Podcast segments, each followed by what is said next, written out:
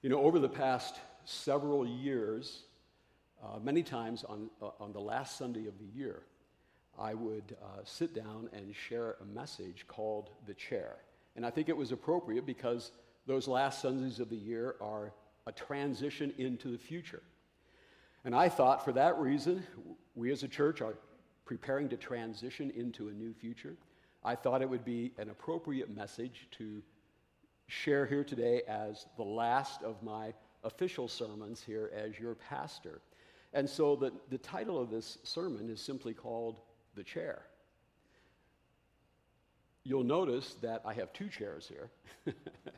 so I'm going to be inviting a very special guest to come and join me here in just a few moments. But first of all, I just want to describe for you a little bit more about my chair, okay? I got this chair back in 2012. I've had other very special chairs over the course of my life, but I will say that this has been, become that special chair, and it's, it's one of the great gifts of my life. Uh, I've created a special space around my chair. If you were to go into my office, where this chair has been located for the last several years, uh, you would see on one wall I have pictures of several authors who's with quotes who have had just great influence in my life over the years. And then on one other wall, I have some portraits of Middle Earth and a special portrait of the Shire, the, a map of the Shire. Now, for you of, you, you of those who are Lord of the Rings fans, you'll know what I'm talking about, okay? And I became sort of a Lord of the Rings addict, and I think Jill thought I just got, she thought I was, actually thought I was living in Middle Earth or something like that. So, but I'm okay, all right? I'm, I haven't lost my balance, I'm all right.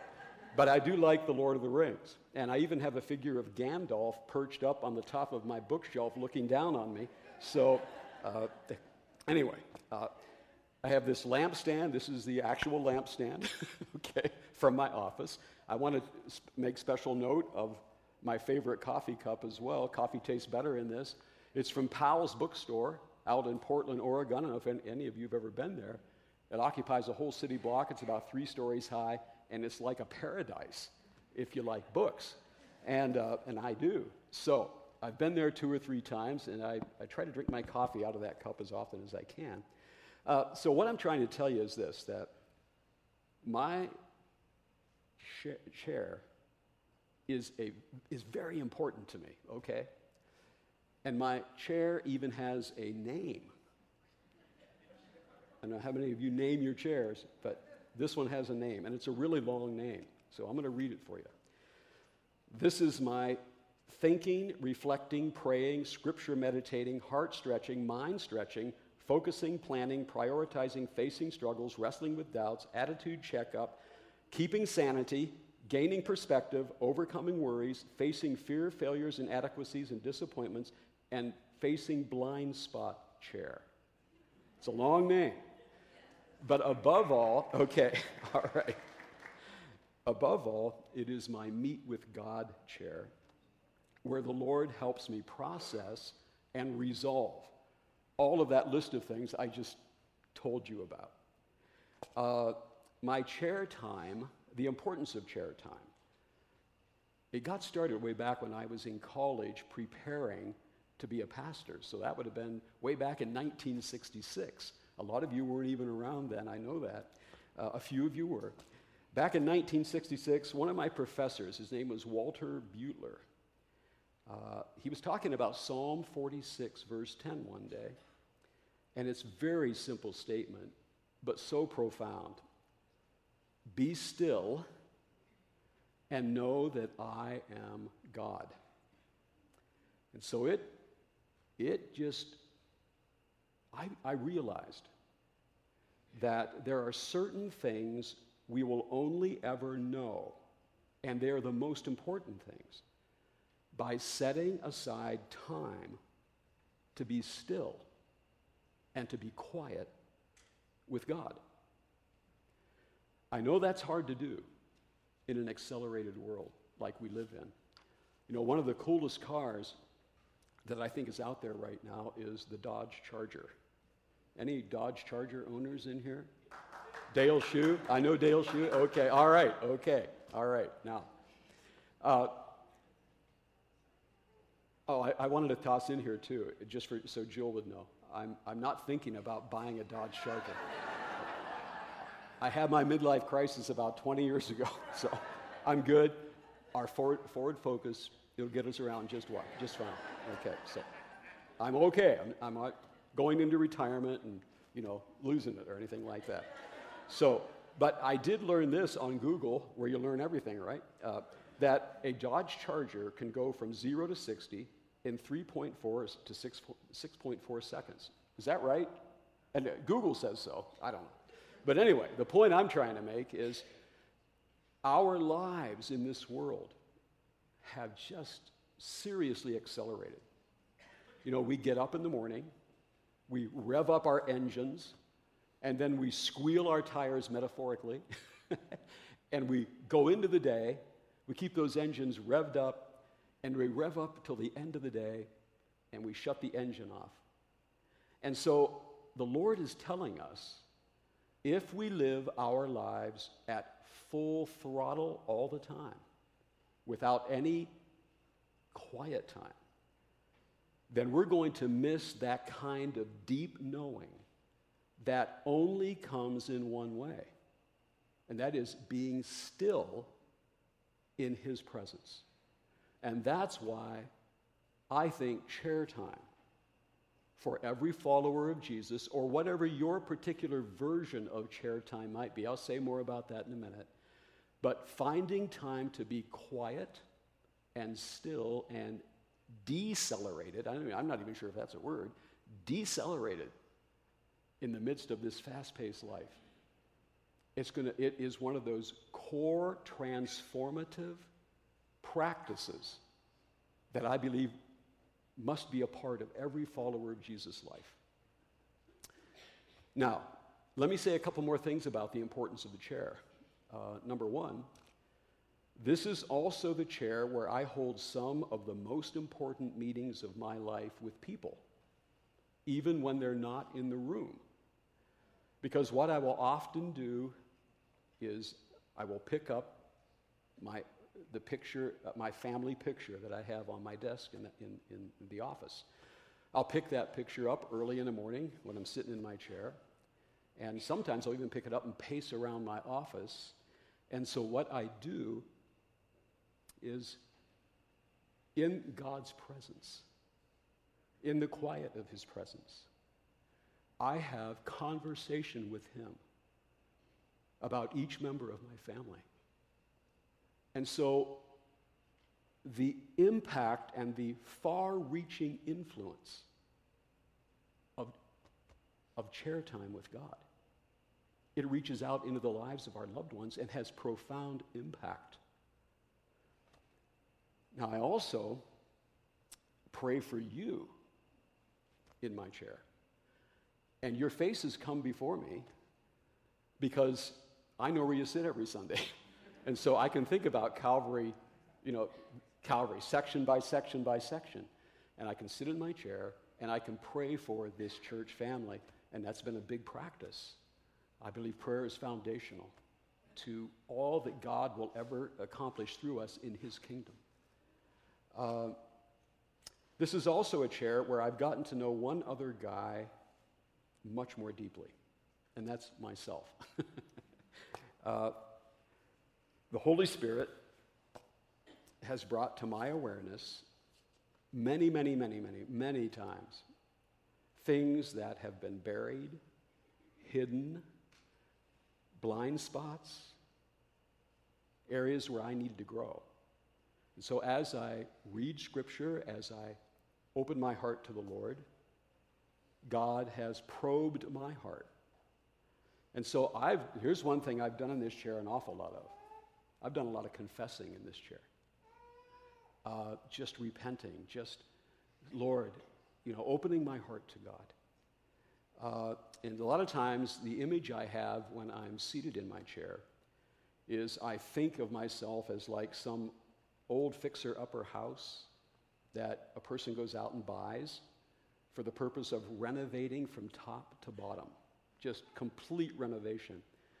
Uh, I was down downtown Lamont the other day. I don't know if Tim's here today, anywhere, but anyway, uh, Tim is renovating the old Budnick building downtown Lamont right now, and he's renovating it from top to bottom.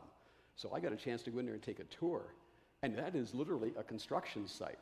But so here in the middle of all the sawdust and the and the plasterboard that's being sawn into and the floors that are being repaired, I can already see the, the beauty of what is emerging in the Budnick building as that place is being remodeled. It's going to become some beautiful apartments down there. Uh, but you know, it's a construction site. And what I know about Christ and what I know about myself is for 70 years, I've been a construction site. and the Holy Spirit is the site manager. And He's working in my life. And if I live till I'm 90, He's got 20 more years of construction to keep doing because it's not over until that great day of the resurrection when finally the Holy Spirit can step back and say, oh, wow, okay, the job is done.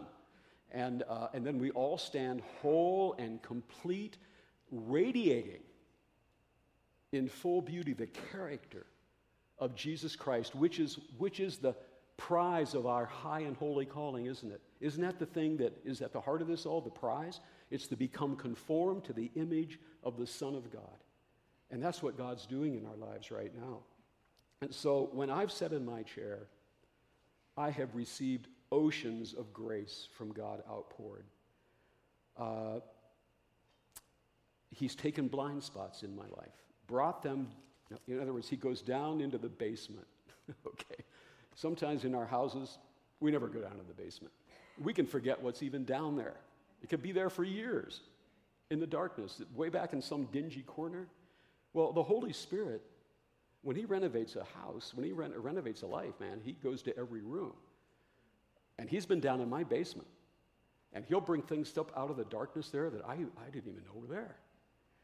Those are the blind spots in our lives, and we all have them. And he brings them up to the surface. It's painful.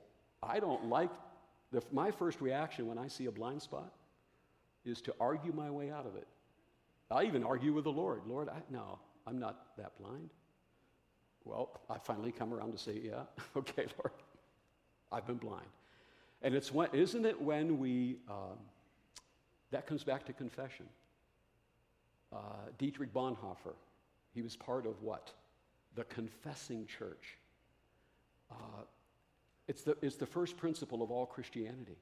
Of the king, Jesus said, repent, confess, for the kingdom of God is at hand. We can't even get into the kingdom of God apart from confession. And we live our lives out until the closing day of it by living a heart of repentance and humility and a spirit that's ready to confess so that we can so that this renovation project can keep going forward and we can show more of the character of Christ. I just throw one caution in about chair time with God, this per, taking personal time with God. And that is that Satan will try at all lengths to sabotage your chair time in order to make it about you.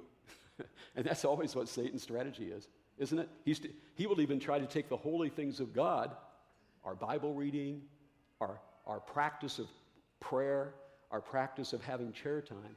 Satan will try to take that and he'll sabotage that and recast it and reframe it as though, Jim, what a holy guy you are.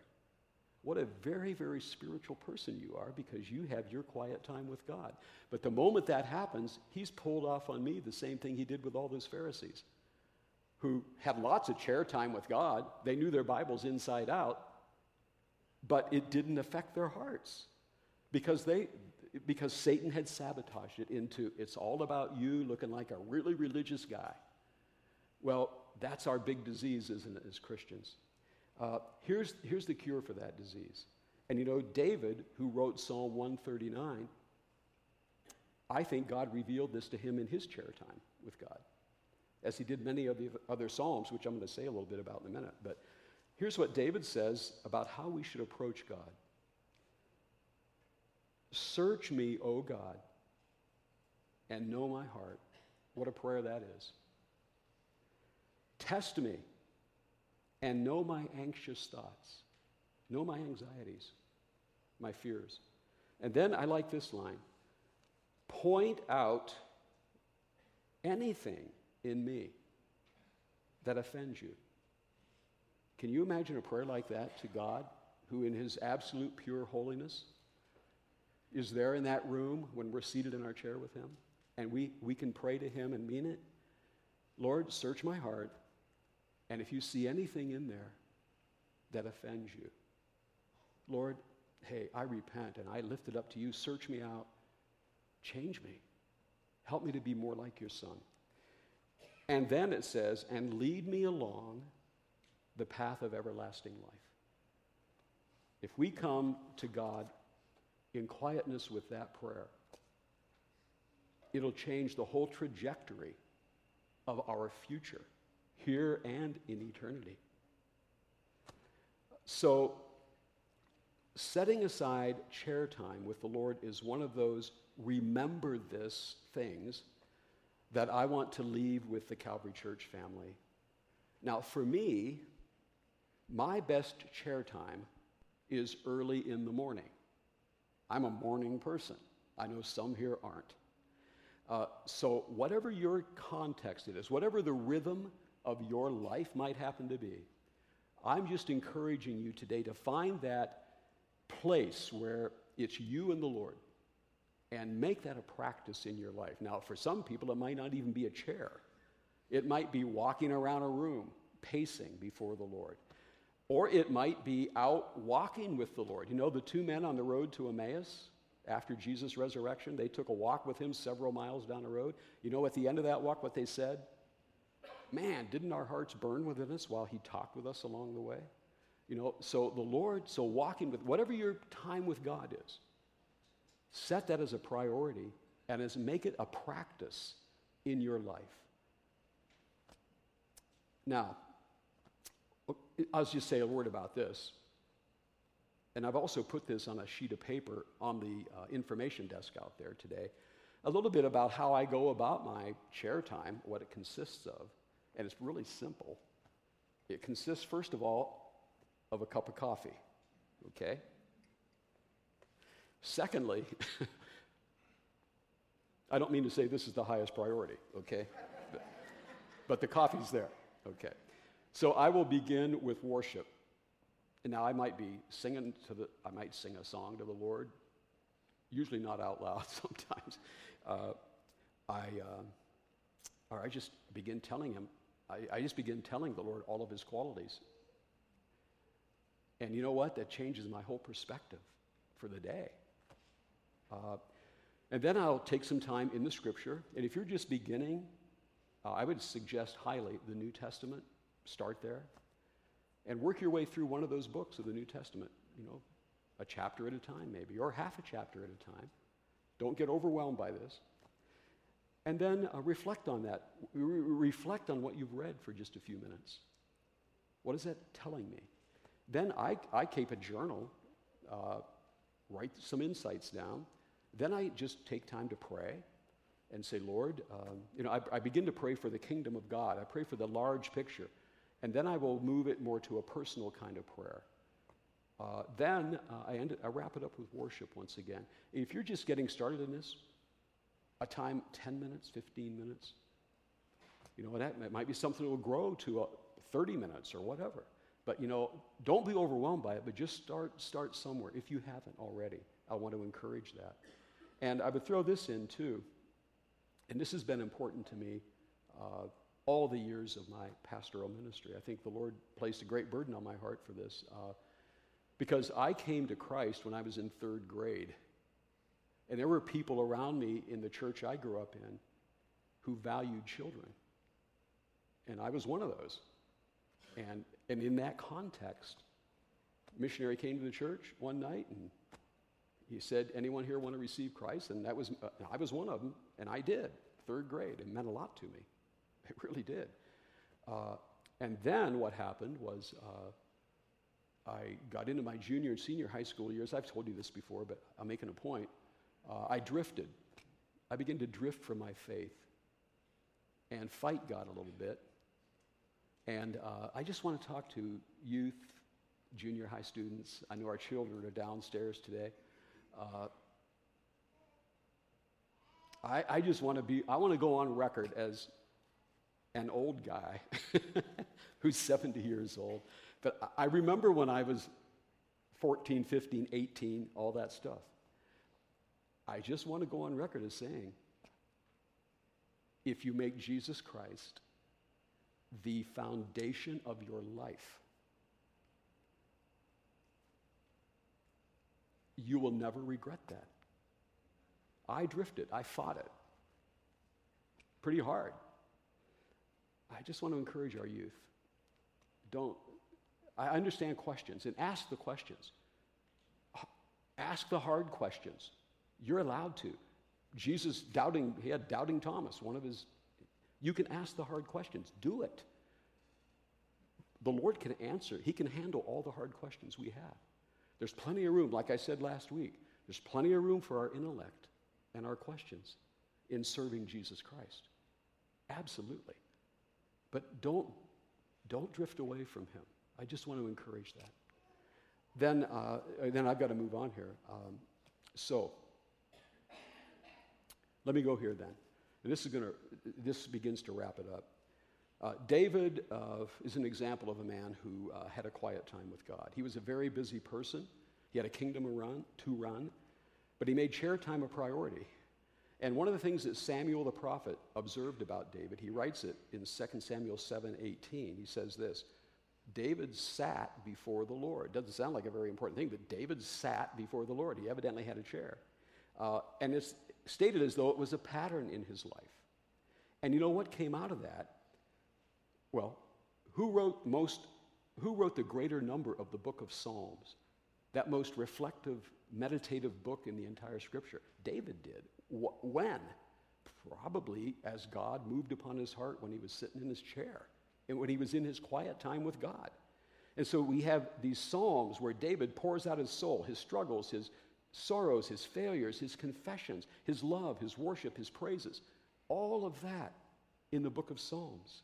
And one of those Psalms that the Spirit led David to compose as he sat before the Lord is Psalm 37, which is especially relevant for all of us here today because God gave a David a deeper awareness and confidence about how to face the future in Psalm 37, which is what all of us are doing here today because we're in a transition moment as a church. We're facing a new future. Jill and I are in a, a transition moment. We're facing a new future too. So, what does David tell us here? Well, the first thing the Lord taught David in Psalm 37 about facing the future is to repeat three times this short statement in verses 1, 7, and 8. Do not fret, okay? Don't worry. Now, that's hard to do because the future is different than the present, and we don't know what is out there in the future.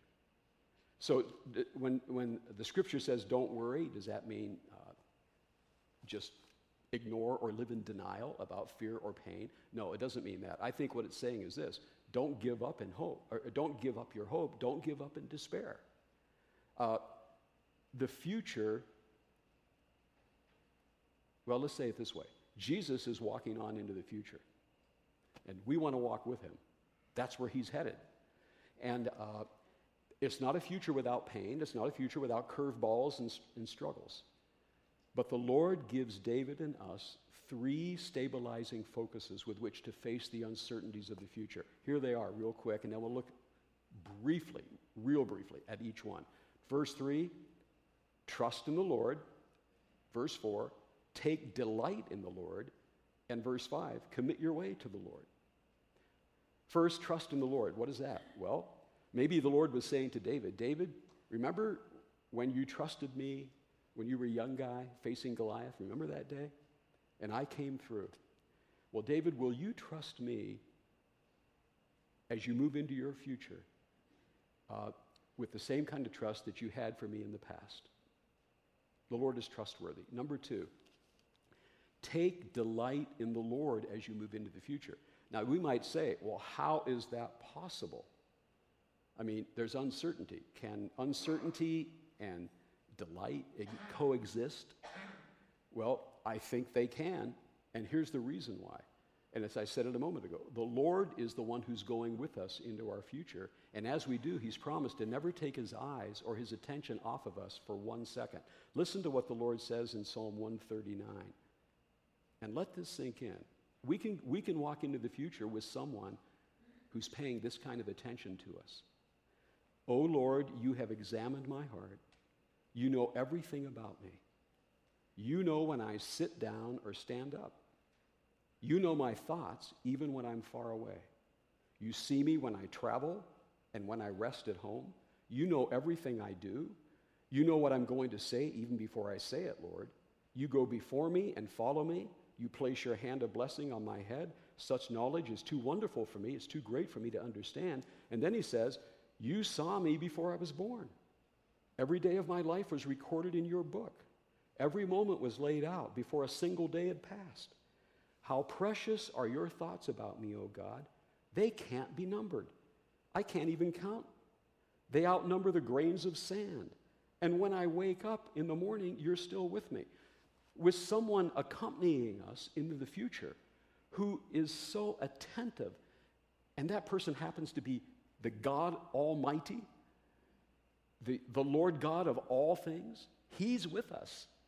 We can walk with assurance we can take delight in the one who's going with us into the future. He's there for us and He's with us. And then, thirdly, commit your way to the Lord.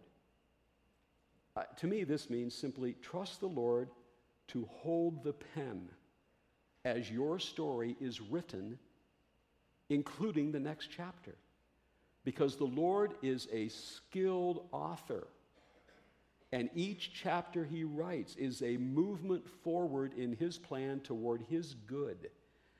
So the question is can you trust the Lord with the pen to write the story of your next chapter? I believe he's a trustworthy author.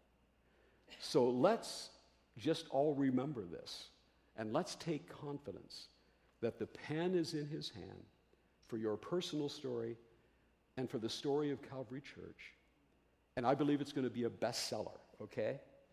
And, and then I want to say this that Jill and I are so very grateful to have been part of the chapter from 2001 to 2019, halfway through. okay, a little more.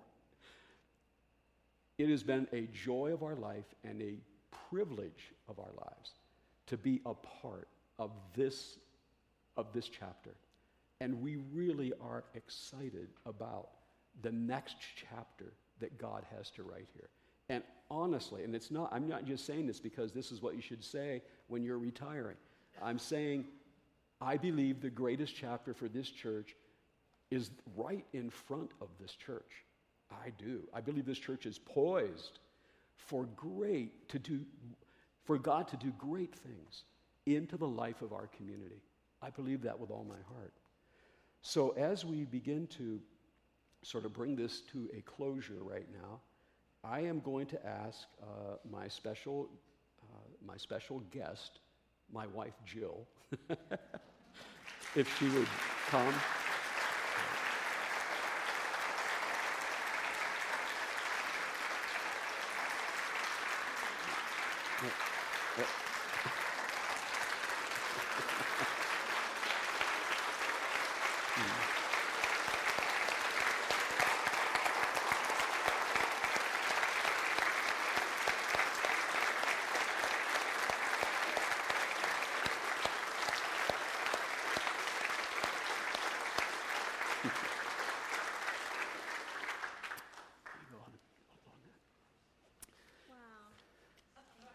Are we on? Let me see it. Let me see it. There we go. I am overwhelmed. I am overwhelmed. I have just a few things that I would like to share today. Man, I love you guys. Love you so much. The first thing that I would like to share is that I want to thank the ladies I don't know who was all on the committee, but that was a wonderful, glorious, overwhelming party we had last week. I never dreamt. I never dreamt what was going to happen happened. And I felt like I was a deer in the headlights the whole evening. I could barely speak, and I wanted to make sure every woman that was there knew how much I appreciated them taking time on a Friday night, a busy week, to come out and spend that time with me. So thank you all so very much. Another thing that I would like to share is that I want to thank the elders. I want to thank the Leadership Council, both who have served in the past and who have served in the present. I want to thank you for your wisdom, your vision, your prayer, and your guidance here at Calvary Church. You have been both men and women of great integrity, and I have been honored to be a part. Technical difficulties. We'll be right with you.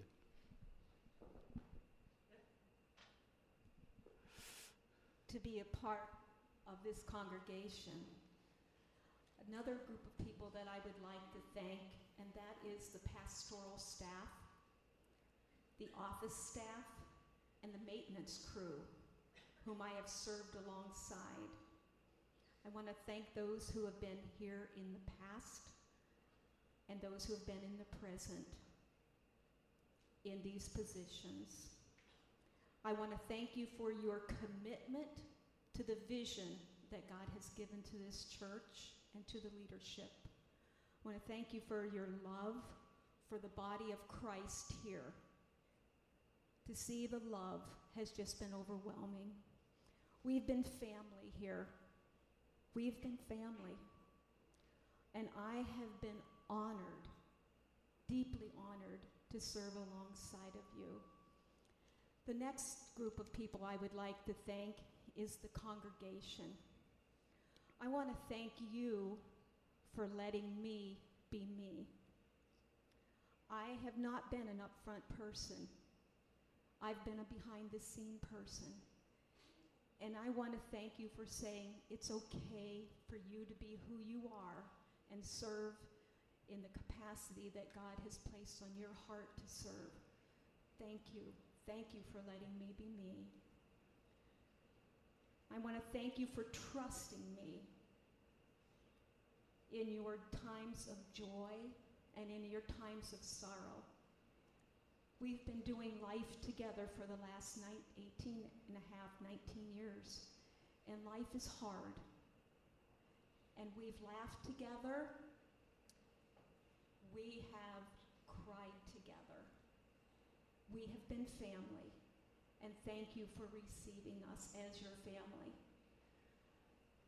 Years ago, I became acquainted with an author by the name of Oswald, Oswald Chambers.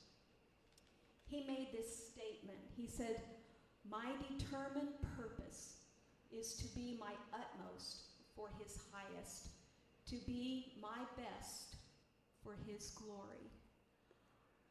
I have that on my refrigerator. I look at that every day. My determined purpose has been to bring glory to the Lord Jesus for his kingdom. And for 49 years of ministry, we have done everything we could to know Christ by having our chair time and to make him known to three congregations. We were in a church plant for the first eight and a half years of our life, and I learned so much those first eight and a half years. Then we were in a position of uh, a staff person, so we've served in that capacity too. And now we've served in the capacity of the senior pastor. And um, these three congregations that we have served, we have loved them. In those congregations, we have taught the word. We have been faithful to prayer. We really have been. We have trusted the Holy Spirit to do His work, not in our time, but in His time. We continue to trust God for that work to continue because we have prayers that have not been answered yet. We have believed God for some mighty things. We will not quit believing Him for those things. And I would just want to say one final thing. The other night, the ladies gave me a beautiful, beautiful window. And on that window, they placed what is my favorite scripture verse.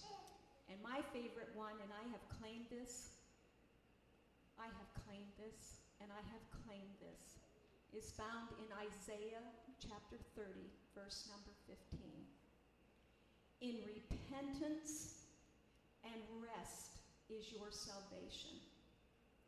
In quietness and trust is your strength. I have chosen to take prayer so serious in my life. I have chosen to take God at His word. He is worthy of my trust and he put a burn, a deep burn in my heart for people. That burn has not left. Though today we hand a baton to another pastor who will be coming, I know God has a future so great for Calvary Church But now is our time to walk into the future that He has prepared for us it's hard to leave you all. And we're still friends, remember that. We're still friends, and we will have coffee, and we will be back time to time, from time to time. But we are so happy for you, so deeply happy for what God is going to do. But now we walk, we place that baton into the next pastor's hand and say, We have run the part of the race that you have asked us to do. Now is time for the next one to come and do their part. God bless you all. Love you, love you, love you, love you. I can't say it enough.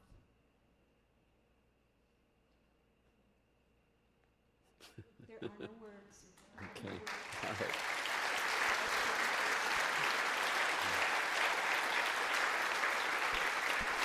You just stay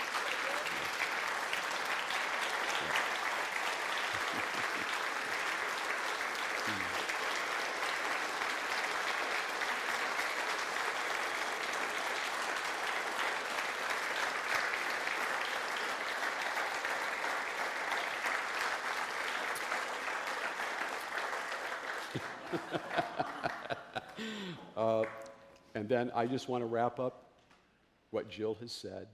Just a couple things to, to throw in. Uh, and I want to say the first to Jill. Uh, I've been the one who's been up front for 49 years. I've been the one in the pulpit teaching and preaching most of the time. I tried to get Jill up there more often. I couldn't, but she did come today. Uh, but I just Jill has been behind the scenes my counselor. She's been my encourager. She has been my inspiration. She's also been the one that's kept me in balance and, uh, and a million things more I could suggest. And I just want it to be known that I could not, would not have ever wanted to make this journey in my life as a follower of Jesus or as a pastor with anyone other than Jill Jennings, Jill Elling Jennings. And I am grateful that in 1962, when I was in a study hall, and Jill just wanted to know my name, that's all. There was no other interest. She wanted to know my name, that was it. Well, she stole my heart. and, uh, and then eventually, uh, she returned the favor. And uh, so I, am just grateful to have, I'm grateful to be on this journey with Jill. I'm, I, I, I'm so grateful for that. Secondly, I want to say something to my kids.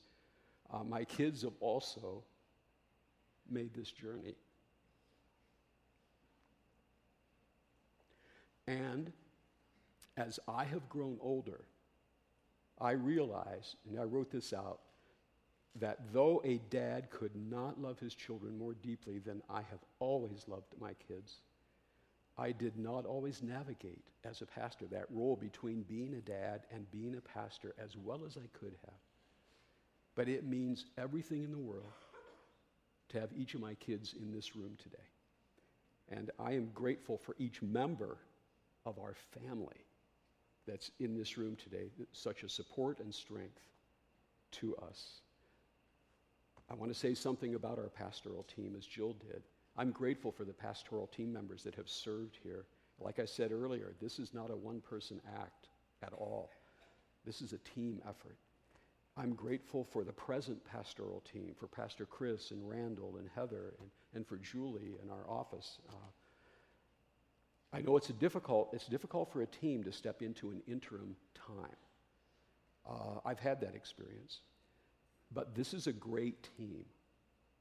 And I believe that God has placed them here for such a time as this. Uh, I also want to encourage the church as that new pastor, that new lead pastor comes. You opened up your hearts and embraced me. And that just opened doors for ministry. I want to encourage you to just open up your hearts and make room in your hearts for that new pastor that's coming in here. That takes time. It doesn't happen in a night. It takes time for that to happen. But I just want to encourage that uh, because, again, this is, this is not about human personalities ultimately. This is about the Lord and His church, and that's the long arc of history, okay, of the kingdom of God. And then the final thing is I just want to thank each of you sincerely. Each of you, you've added to my life with your friendship, your example of Christ, and the uniqueness of who each of you are. You've contributed to my life. We have journeyed together, as Jill said, through times of joy. We have served together. We've worshiped. We've learned. We've prayed. We've seen people come to know Jesus, be baptized. We've celebrated weddings. We've celebrated baby dedications. I've got to see a whole generation. We've got to see a whole generation of kids grow up. I, that's a privilege. I'm grateful for that. And we've also come through times of sorrow that have touched us as a church family. There have been illness and crisis and loss of loved ones uh, whom we're going to see again on the resurrection day. But that pain hurts. And there have been crushed dreams and, and wrestling with the curveballs of life. We've all come through that. And God has been with us. And in all of these years, you've shown Jill and I great love. And, uh, and now our role is changing but you remain in our hearts, and you have imprinted memories upon us that we will carry with us and talk over and over and over again about until the day of the resurrection, though we do plan to see you before that day, okay? many, many times. And uh, so uh, our friendship remains, and, uh, and we're just very grateful. And then there's only other one thing, one other thing I was just going to ask you to remember, okay? And that's this. Please continue to pray for the Cubs.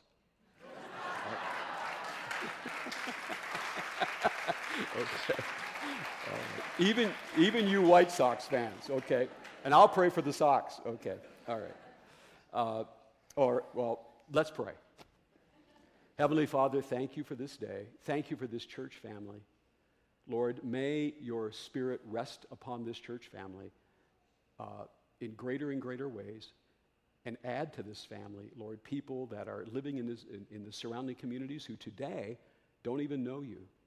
I pray that through this church and many other churches, but I pray that as far as our responsibility goes in this church, that your spirit will help us to be missionaries in our community, in our workplaces, so that others can come to know the grace of, of Jesus Christ our Lord. And we give you praise for these things and we thank you for these things. We pray them in Jesus' name. Amen. Amen.